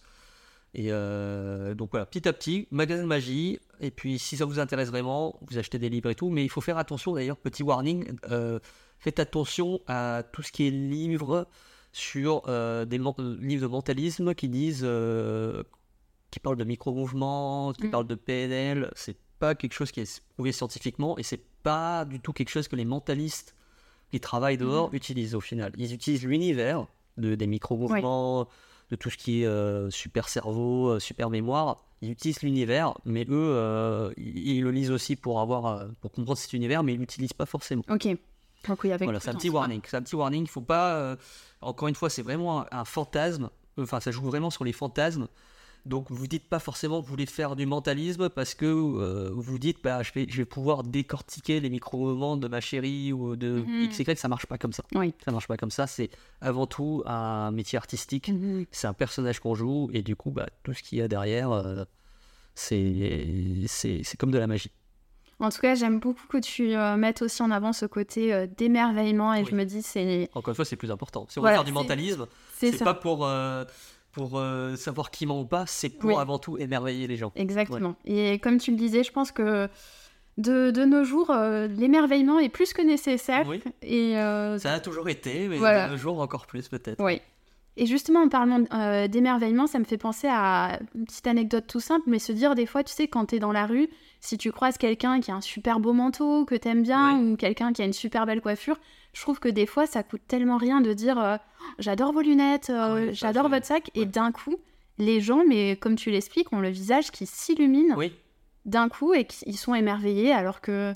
C'est euh, pour ceux qui veulent faire le même projet que moi, sans faire du mentalisme, il faut juste être- euh, parler aux gens, être Mm. sympa avec eux, avoir une vraie interaction, une vraie connexion en fait. Le mentalisme ça marche bien parce qu'on a une sorte de connexion. Oui. Mais ça peut être euh, quelqu'un qui fait des blagues, euh, quelqu'un qui donne que des, des qui, qui complimente la personne. Mhm. euh, C'est, ouais. Ouais. Ça j'adore. Oui oui, c'est le, le rapport humain, c'est, c'est génial. Donc maintenant qu'on arrive à la fin euh, du podcast, et merci pour ceux qui ont écouté jusqu'au bout, est-ce qu'on pourrait tenter du coup une petite expérience? Donc oui, on va, on va essayer ça, sachant que ce qui. Je vais essayer de le rendre intéressant en audio, parce que c'est un, projet, parce que j'appelle ça un projet, c'est un projet qui joue beaucoup sur les réactions des gens. Oui, Euh, donc on va essayer ça, j'improvise un peu. hein. Euh, improvisons. ce que je vais te demander de Camille, euh, c'est de penser à un de tes meilleurs souvenirs Mhm. et de le résumer en un mot. Ok, je te laisse te concentrer et ce mot, essaie de l'épeler dans ta tête. Tranquillement. Voilà. Pour ceux qui nous écoutent, parce que les gens vont te demander après, on est d'accord qu'on ne s'est jamais vu, on ne s'est- jamais Oui. vu avant, on n'est pas complice, euh, je t'ai pas donné un billet. euh, Voilà. C'est un mot que tu as en tête et que, et que, que toi, Oui. en tête. Oui. Euh, ce que je vais demander de faire, c'est de penser, euh, de regarder ma main. Mhm. Normalement, je le fais avec un appareil photo. Tu te concentres sur la main et tu vas projeter, tu vas essayer de répéter ce mot dans ta tête. Et tout en répétant ce mot, tu vas essayer de projeter une vidéo, c'est-à-dire ton souvenir. Essa- Essaie de voir des images qui flashent comme ça. Mhm. Ok. Donc, je vois plusieurs personnes dans ce souvenir. Il y a Mhm. quelqu'un. Et je vois même. Donc, je vois déjà. Il n'y a pas que des adultes, il y a quelqu'un petit déjà, non? C'est incroyable. On est d'accord? Oui, ouais. Est-ce que c'est un enfant? Que Oui. je vois aussi Ouais. Et c'est un rapport avec cet enfant, j'ai l'impression, Oui. non? Est-ce que Oui, tu oui. te concentres plus sur cet enfant Oui, Cet enfant a juste à, à peu près. C'est un bébé ou? Oui. C'est vrai que tu rigoles, ça m'arrange parce que je je l'entends. Euh, Ok, donc répète encore le mot maintenant parce que je vais me concentrer sur le mot. Ok. Ok. Et la lettre M. Le M. Ouais. Il y a un R aussi. Oui. Et en fait, c'est parce que par rapport à cet enfant, je pense que tu, tu es la marraine, c'est ça? Oh là là là là. Incroyable. Oh C'est un truc Merci de fou. pour ton sourire. Qu'on entendait très bien dans le podcast, je pense. Alors, pour expliquer aux auditeurs auditrices, j'en ai les larmes aux yeux, Ah oui, tellement oui. c'est euh, Elle est magnifique, tu es très expressive et pff, c'est incroyable. un cadeau pour moi aussi. ouais. Incroyable. Merci beaucoup. Bah, merci à toi. Euh, J'espère que ça peut se. Enfin, Ça, s'est entendu, ça s'entend. s'est entendu. euh, L'émotion est passée à travers euh, l'audio. parce que bien. donc, euh, Tan est en face de moi, il me montrait juste sa main, Oui, je regardais un- juste j'ai sa un main. appareil photo. Et pourquoi Ouais. je l'ai inventé ce- cet exercice? Bah, Comme je l'ai dit tout à l'heure, c'est pour que cette personne se concentre sur autre Ouais. chose et que sur sa bonne pensée Ouais. positive. Et généralement, je prends en photo. euh, là, Oui. ça- là, je l'ai pas pris en photo. Je suis, Ouais. presque, je suis presque déçu de ne pas avoir pris l'appareil. Mais Ouais. ça aurait été magnifique parce que Ouais. c'est un sourire sincère et c'est ça qui est le plus important. C'est incroyable. Alors, comme on le disait tout à l'heure, effectivement, euh, il y a ce côté où tu as des techniques et ainsi de suite. Ouais. Mais comme je te le disais, moi, j'ai envie de garder ce côté assez magique. euh, Oui, il y a deux, deux types de personnes. Il y en a qui préfèrent rester dans l'émerveillement et d'autres qui veulent savoir. Et généralement, ceux qui veulent savoir, je leur dis très simplement que le mystère fait partie de l'aventure. Oui, Laissez-vous porter. j'ai- je- voilà, laissez-vous porter par la magie. Ouais. On a besoin un peu de ça euh, des fois. Le Incroyable. plus important, c'est votre sourire. quoi. C'est- Est-ce que vous avez passé un bon moment? Oui, bah tant mieux. Bah, C'est J'ai rempli ma mission. C'est vraiment Merci fou. beaucoup. Bah, merci à toi et c'est vrai que je me dis, bah, je suis ravie dans ce podcast de faire des rencontres tellement improbables. Enfin là aussi, ça s'est joué à, à tellement peu de choses et en plus, forcément, je suis ouverte à la spiritualité, à tout Oui. ça, mais j'avais quand même aussi un doute à me dire, bah, on va voir si, euh, s'il y arrive ou pas. Oui, Enfin, très Après, en précisant bien aux- à ceux qui nous écoutent, euh, je n'ai aucun pouvoir paranormal. Oui. En tout cas, je parle pour moi encore, hein, Mhm. parce que je suis très, encore une fois quelqu'un de très cartésien. C'est des trucs, des trucs avec un. S, un mélange de plein de trucs Mhm. euh, qui fait que j'arrive à donner l'illusion Oui. De faire ça. Le plus important pour moi, c'est l'émerveillement. Exactement. Et voilà, Et pour la petite précision aussi, euh, je n'ai jamais partagé sur les réseaux sociaux ou à Oui. qui que ce soit que j'étais Parce que je- marraine. je t'ai pas demandé, euh, oui, est-ce que je t'ai pas demandé euh, ta date de naissance que j'aurais pu trouver le truc. C'est pour ça que j'aurais un souvenir qui est bien Oui. personnel à toi. euh, voilà. C'est fou, fou, fou. Et donc, bien évidemment, ben, je salue ma filleule, euh, qui est encore trop petite. mais c'est trop chouette parce que je me dis, ben, plus tard, quand elle sera grande, Ah, mais- ah, j'ai pensé à moi. Ouais. Meilleur souvenir. Oui, C'est ça. Ah, une preuve. incroyable. Mais écoute, on arrive à la fin de ce podcast. J'avais juste une dernière question pour toi Oui. que je pose à tous mes invités. Quel est ton coup de cœur du moment? Euh, alors, coup de cœur du moment, euh, il y a quelques semaines, alors je- euh, moi j'adore le cinéma, donc j'ai parlé Mhm. cinéma, il y a un film qui m'a bouleversé, qui s'appelle Stress Vie. Je sais pas si tu connais Stress Vie. Euh, alors, je vais dire une bêtise parce que je sais pas si ça se passe en Thaïlande. C'est une histoire vraie qui s'est passée pendant. Enfin, ce qui s'est passé en Asie. Je pourrais pas dire si c'est Thaïlande ou Laos, euh, j'ai pas envie de dire de bêtises, mais je vais dire Asie.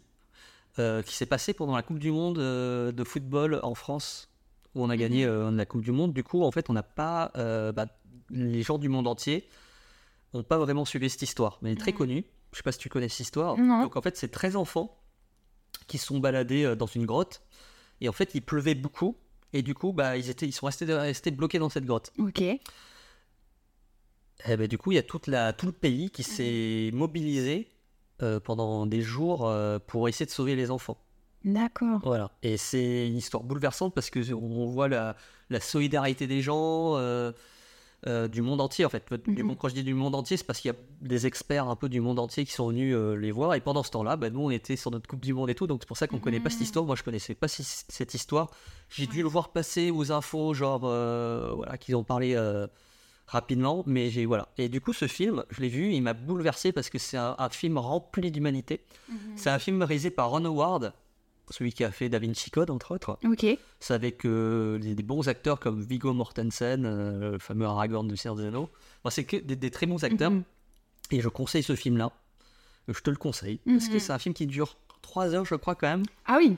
Mais c'est un film, à la fin, on a, une- on a, on a foi en l'humanité. Oh, en l'humanité. et parfait. ça, euh, pff. Et je crois que c'est disponible sur les. Je sais pas si c'est sur Amazon ou Netflix, mais c'est disponible sur, euh, Ah, parce que en streaming. ouais. Ok, super. Et moi, si je peux me permettre, mon petit coup de cœur, ça, il y a la- une petite histoire derrière aussi.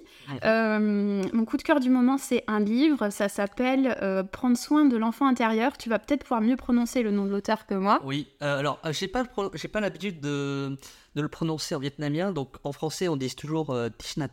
Chinatan. Hanh en français. Ok. Euh, et, en, et en vietnamien euh, on dit toujours Trai, Trai ça veut dire maître. Ah, Trai, ok. euh, et après si je dis pas de bêtises, alors je préfère presque pas le prononcer parce que j'ai peut-être le mal le prononcer en vietnamien. Donc on va dire Thich Nhat Hanh. Ouais.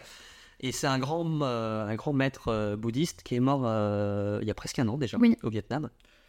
Et euh, bah, je te laisse terminer déjà parce oui, que. et en fait, donc, euh, moi, c'est mon coup de cœur du moment parce que, donc, juste pour vous donner, euh, sur la quatrième de couverture, ils expliquent que, que cet auteur nous aide grâce à des exercices de respiration, de concentration et de méditation à apaiser la colère, la peur, la tristesse qui hantent encore nos vies d'adultes et à les transformer en une force de réconciliation et de compassion. Mm.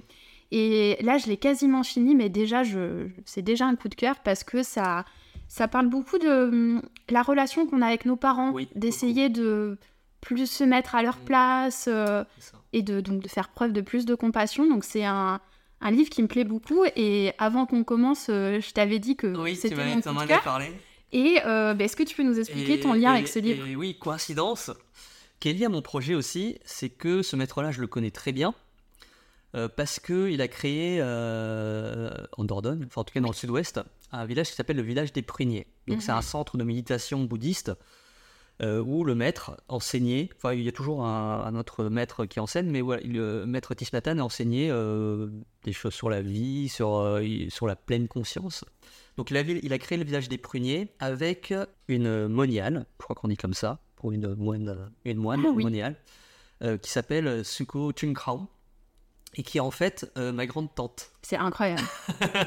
La coïncidence est là parce que euh, voilà, tu lis ce livre, voilà, je connais très bien, alors pas ce livre, mais je connais très bien ce maître et ce village-là, euh, parce que ma famille est très liée à, cette, mhm. à, la création du village des pruniers, puisque bah, mes parents avaient aidé à, créer ce village, je ne me rappelle plus à quelle année, mais dans, mhm. leurs jeunes années, mais parce que ma grande tante est et, celle qui a créé avec le, ce maître-là le village des pruniers, qui est très connu dans le monde. Je crois que c'est Tishnatan, c'est peut-être euh, l'un des moines les plus connus euh, après Dalai Lama, qui prône la paix, euh, qui prône. Il a fait plein de livres. Il a fait beaucoup de livres. C'est un très très bon, très très bon écrivain. Et en fait, j'ai baigné là-dedans, dans cet mmh. univers, parce que quand j'étais petit, c'est soit j'allais au Vietnam, soit j'étais à ce village des pruniers. Ok. C'était le petit, le petit gamin qui se baladait, qui comprenait rien à l'époque. je me pourquoi il prie, pourquoi. voilà. Et, euh, mais du coup, j'ai baigné dedans. J'ai baigné dans tout ce qui est euh, dans le tout ce qui est dans le bien-être, tout ce qui est dans le faire du bien aux gens surtout, mm-hmm. parce que c'est ça qui l'enseigne, c'est voilà, avoir de l'empathie, euh, accepter entre guillemets la douleur. Enfin, je suis quelqu'un du coup philosophiquement, grâce peut-être après avoir côtoyé ces, ces, moines, je suis, alors je vais le dire avec des mots un peu crus, mais je suis quelqu'un qui est en mode balèque. J'aime bien dire ce mot-là, mm. c'est-à-dire que rien n'est grave dans ce qui se passe de mal dans ma vie. Je n'en suis pas mort, je respire toujours, euh, je vis euh, convenablement, euh, je mange, mhm. j'ai une maison, enfin je, suis très le cas, qui se trouve très chanceux, enfin qui se trouve très chanceux philosophiquement. Et du coup, je suis très bien dans ma vie. Euh, et du coup, j'aime bien donner aux gens. Ce projet-là fait partie de ça, c'est que je partage. Euh, tu veux donner des sourires. Je veux donner du sourire parce mm. que je veux euh, donner du bonheur aux gens. Et j'ai une philosophie dans la vie, c'est que j'ai deux, deux, phrases qui me suivent toujours, c'est carpe diem. Mm-hmm. Donc voilà, vivre au jour, vivre au jour le jour, quelqu'un qui est très dans le présent. Et la deuxième phrase qui vient de ce maître-là, qui est très connu, qui s'appelle Il n'y a pas de chemin vers le bonheur je sais pas si tu connais ce, mhm. c'est le bonheur et le chemin. Oui, bah oui. C'est-à-dire que voilà, on me peut soit comment tu arrives à être heureux et tout, c'est quoi ton but dans la vie. Non, j'ai pas de but. Donc même dans ce projet-là, j'ai pas un but financier ou pas. Je le vis. Et c'est pour ça que ça marche. je suis heureux et puis je reste. Voilà, je vis, c'est mon chemin. Euh, voilà, c'est le bonheur et le chemin. Mhm. Et ça, c'est deux phrases qui me suivent depuis que je suis tout petit. Et euh, si ça peut vous inspirer. Euh, c'est cadeau. Bien. le bonheur, c'est le chemin. Euh, mais écoute, merci beaucoup d'avoir accepté mon invitation. Je me dis, euh, c'est fou. Voilà, des fois, ça tient tellement à peu de choses. donc, bah, tu m'avais euh, demandé, j'ai dit, ok, allez, on, on, teste. Voilà, on teste et ça s'est super bien passé. J'espère que voilà, ça aura donné envie aux, auditeurs, auditrices de découvrir le Vietnam. Maintenant, peut-être quand vous irez dans un restaurant asiatique, vous vous direz Ah, ben ça, je sais que ça vient. Oui, le boboon, le euh, voilà, il faut faire attention en fonction euh, de, à qui on parle. Et euh, ben, peut-être que des gens te croiseront à Paris mhm. ou, ou, à Bordeaux. ou à Bordeaux. Parce que je suis originaire de Bordeaux. C'est pour ça que là, je, je suis là pour mes parents, par exemple, qui, qui sont revenus du Vietnam. Et puis après, voilà. Sinon, je suis à Paris, mais Paris-Bordeaux, c'est souvent les deux villes où, je me promène. Super. Donc, je mettrai euh, le lien sur ton compte, donc le photomentaliste. Mhm. Euh, donc, n'hésitez pas à aller le suivre, euh, parce que c'est vrai que tout ça, c'était donc sans, le, sans les images, mais c'est vrai que c'est bluffant ton projet. Et moi, je ne me remets toujours pas de, de l'expérience. Donc, encore merci à toi et à bientôt. À bientôt, à bientôt, merci. Au revoir. Au revoir. Merci à vous. Merci pour votre écoute. J'espère que cet épisode vous aura plu autant que moi. Sachez que cette séquence a été filmée, même si maintenant vous connaissez le dénouement final, vous pourrez voir comment Tan procède pour deviner mon meilleur souvenir. Elle est disponible sur son compte Instagram Le Photomentaliste, ainsi que sur le compte du podcast Good Visa Podcast, tout ça sur Instagram. Je vous remercie et je vous dis à bientôt.